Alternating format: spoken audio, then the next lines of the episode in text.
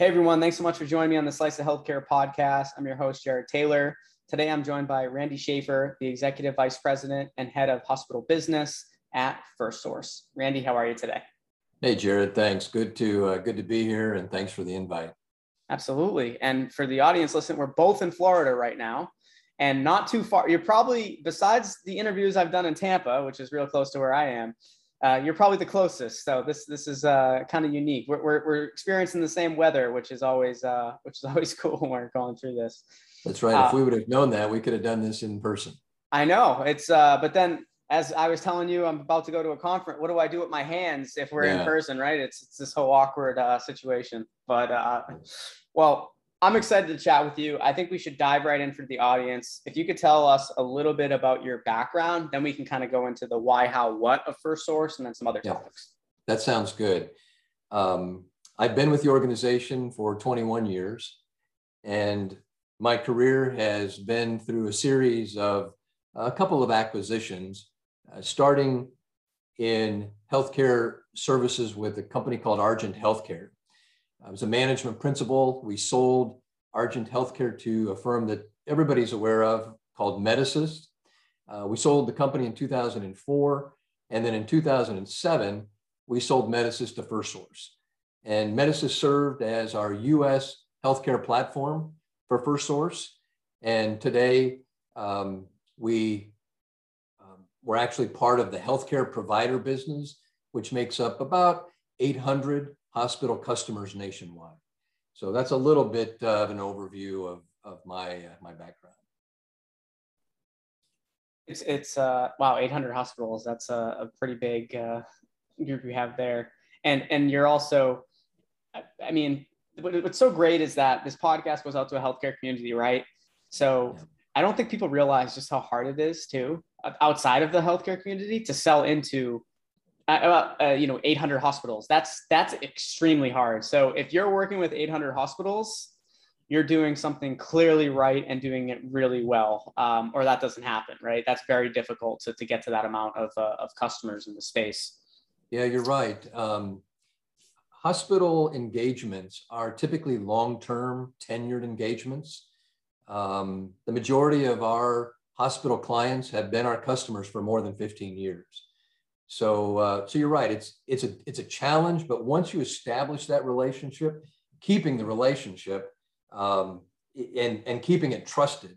You know, I'd like to refer to us as a trusted advisor because we have exposure to so many hospital customers. We get to share best demonstrated practices across all of our client base.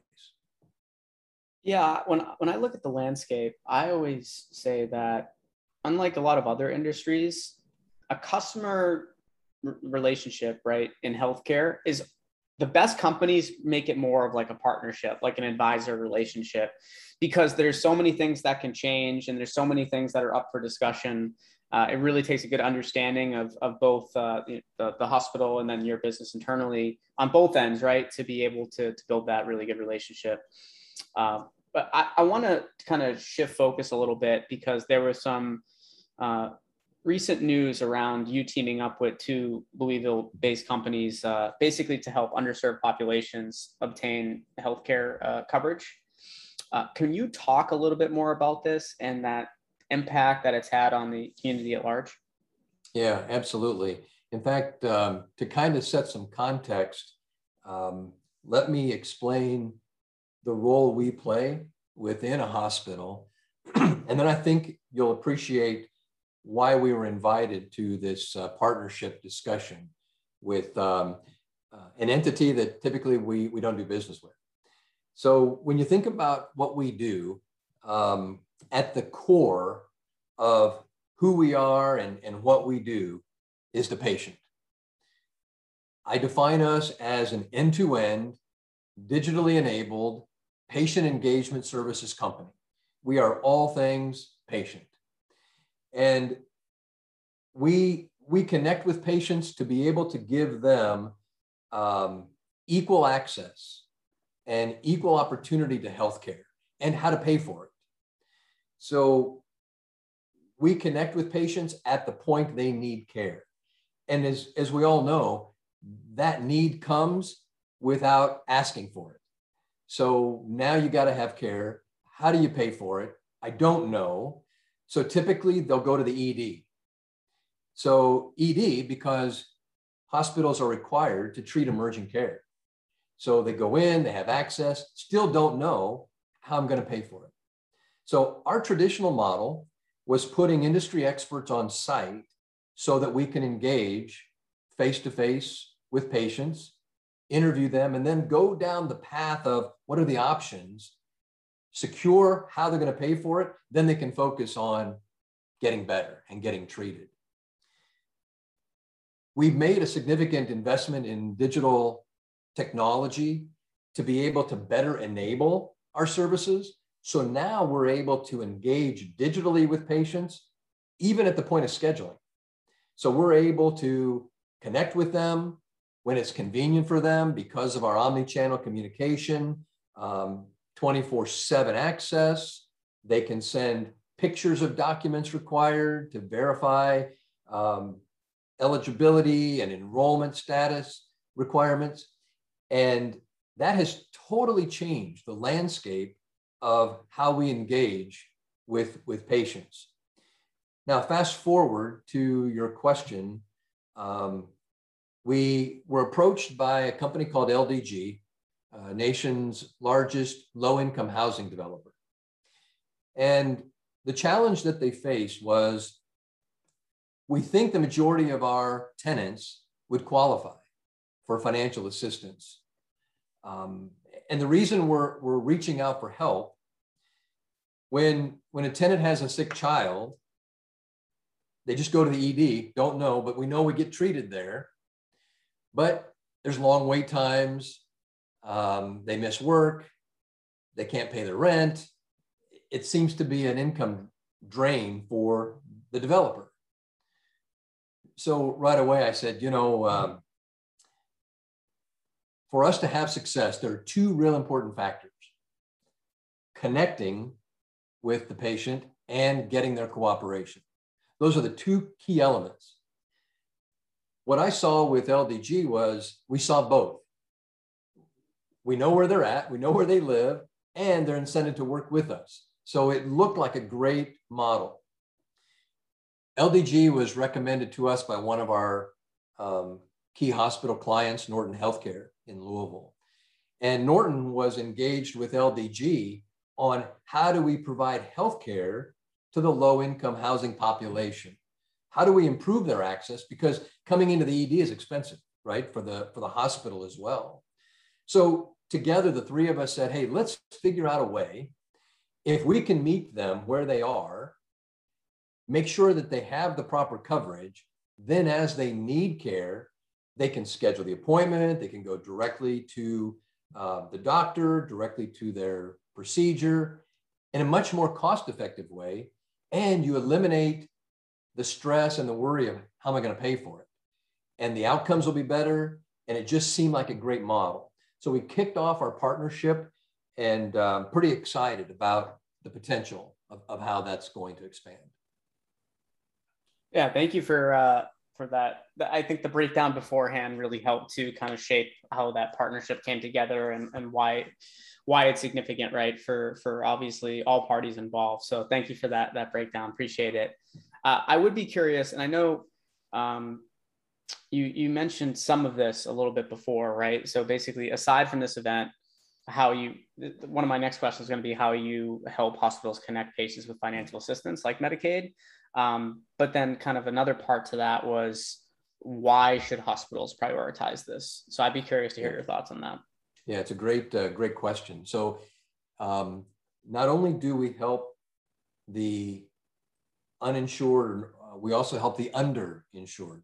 So today, self-pay is the third largest payer next to Medicaid and Medicare. And so with that growing population, self-pay means the patient's responsible to pay for it. It could be a deductible, it could be a copay, or it could be 100% of their care. So when you look at what we do and how we engage, with self-pay being one of the greatest avenues hospitals get paid, If we don't help secure payment, that flows directly through to bad debt expense. So it goes as uncompensated care, and hospitals recognize that and have to reserve for it, and it becomes bad debt expense. So trying to eliminate it and be able to solve for it, it really provides benefits not only to the hospital and the patient, but also the community. Because now the community feels at ease, hey, if I have to go to the doctor, I know what the steps are. I know where to go. I know who to contact. So it's a great benefit for the patient, peace of mind, a better patient experience. And you know, with healthcare moving to a consumer-driven model, patients are becoming more involved and participating with their care. If they're going to have the burden of financial responsibility, they're going to participate and say, I'm going to shop for it. I'm going to look for the best option for me. With our digital engagement, we provide them with those channels. And it proves to be a much better experience for them and allows our customers, the hospital, to focus on what they do best, and that's delivery of clinical care. Interesting. Yeah, so this was what you're focusing in on. I was aware of some of the issues that you're like solving, but it definitely helps hearing from a company like yourself that's in the space, right? Has boots on the ground. That's actually, you know, helping to, like, for instance, my last question for you here would be by basically providing financial assistance. How this is kind of, some of this is self-explanatory, but I want your response. How does that help reduce the skyrocketing healthcare costs that exist today? Yeah, it's a good question, and one that we all, you know, wrestle with. When uncompensated care moves to bad debt expense, hospitals have to pay for that somehow, and either higher fees to be able to collect it as bad debt collections, or it goes uncompensated and they have to transfer it to increasing the price to each of us. So if we can eliminate that, that's contributing to driving down the overall cost of care. A couple of interesting statistics. I think this will really help put the right ribbon around why we think the solutions that we're developing are not only going to improve the cost of care, but also the delivery. Some interesting statistics, 76% of all patients that we engage with digitally, meaning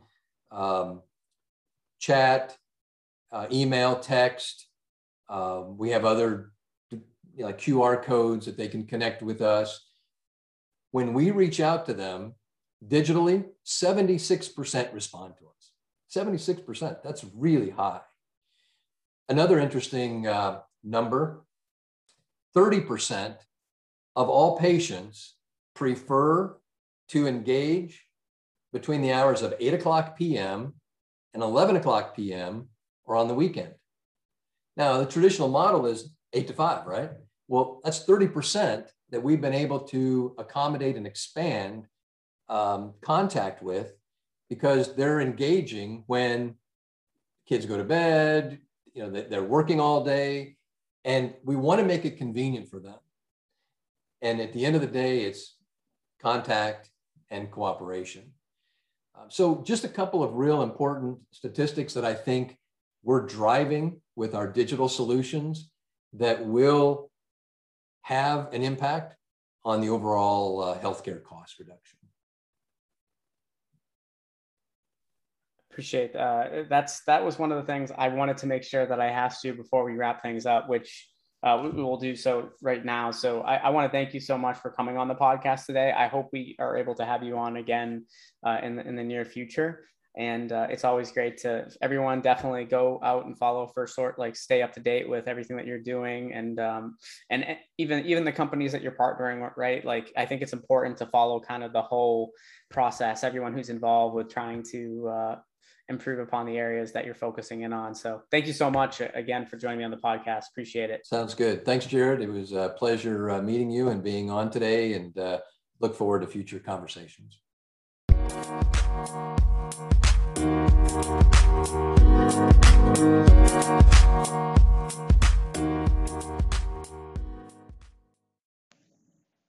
Thank you to everyone that listened to this week's episode of the Slice of Healthcare podcast.